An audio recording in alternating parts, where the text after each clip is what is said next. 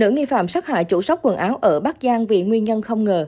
Tại cơ quan công an, Phạm Thị Hà đã khai nhận nguyên nhân ra tay sát hại nữ chủ shop quần áo. Theo vị cán bộ điều tra, Phạm Thị Hà khai nhận bản thân và nạn nhân DTRM sinh năm 1997 trú tại tổ dân phố Cầu Thượng không có mâu thuẫn thù hằn cá nhân sâu xa. Trước đó, đối tượng có mua quần áo ở shop của chị M. Vào tối 11 tháng 4, Hà quay trở lại shop và yêu cầu được đổi quần áo, tuy nhiên chị M không đồng ý. Hai bên sau đó có lời qua tiếng lại và Hà đã dùng dao chém nhiều nhát khiến chị M tử vong vào khoảng 20 giờ tối ngày 11 tháng 4.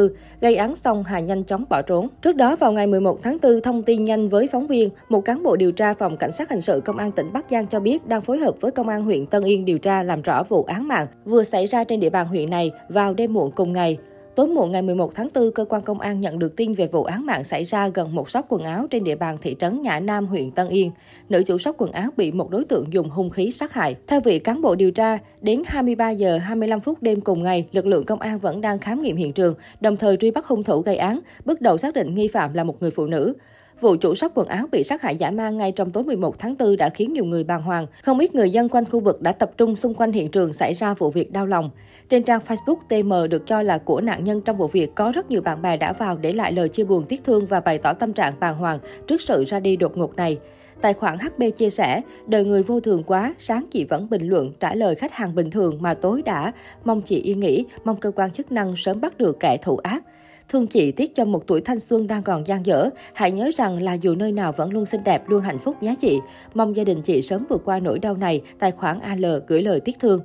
Bên cạnh đó, nhiều người dù không biết nạn nhân cũng gửi lời chia buồn đến cô gái xấu số. Yên nghĩ bạn nhé, dù không biết bạn là ai nhưng vẫn muốn gửi tặng bạn một nhành hoa trắng, một lời tiễn biệt.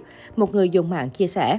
Đến sáng ngày 12 tháng 4, lãnh đạo Phòng Cảnh sát Hình sự Công an tỉnh Bắc Giang cho biết đã bắt giữ đối tượng Phạm Thị Hà, sinh năm 1984, trú tại tổ dân phố Cầu Thượng, thị trấn Nhã Nam, huyện Tân Yên, Bắc Giang.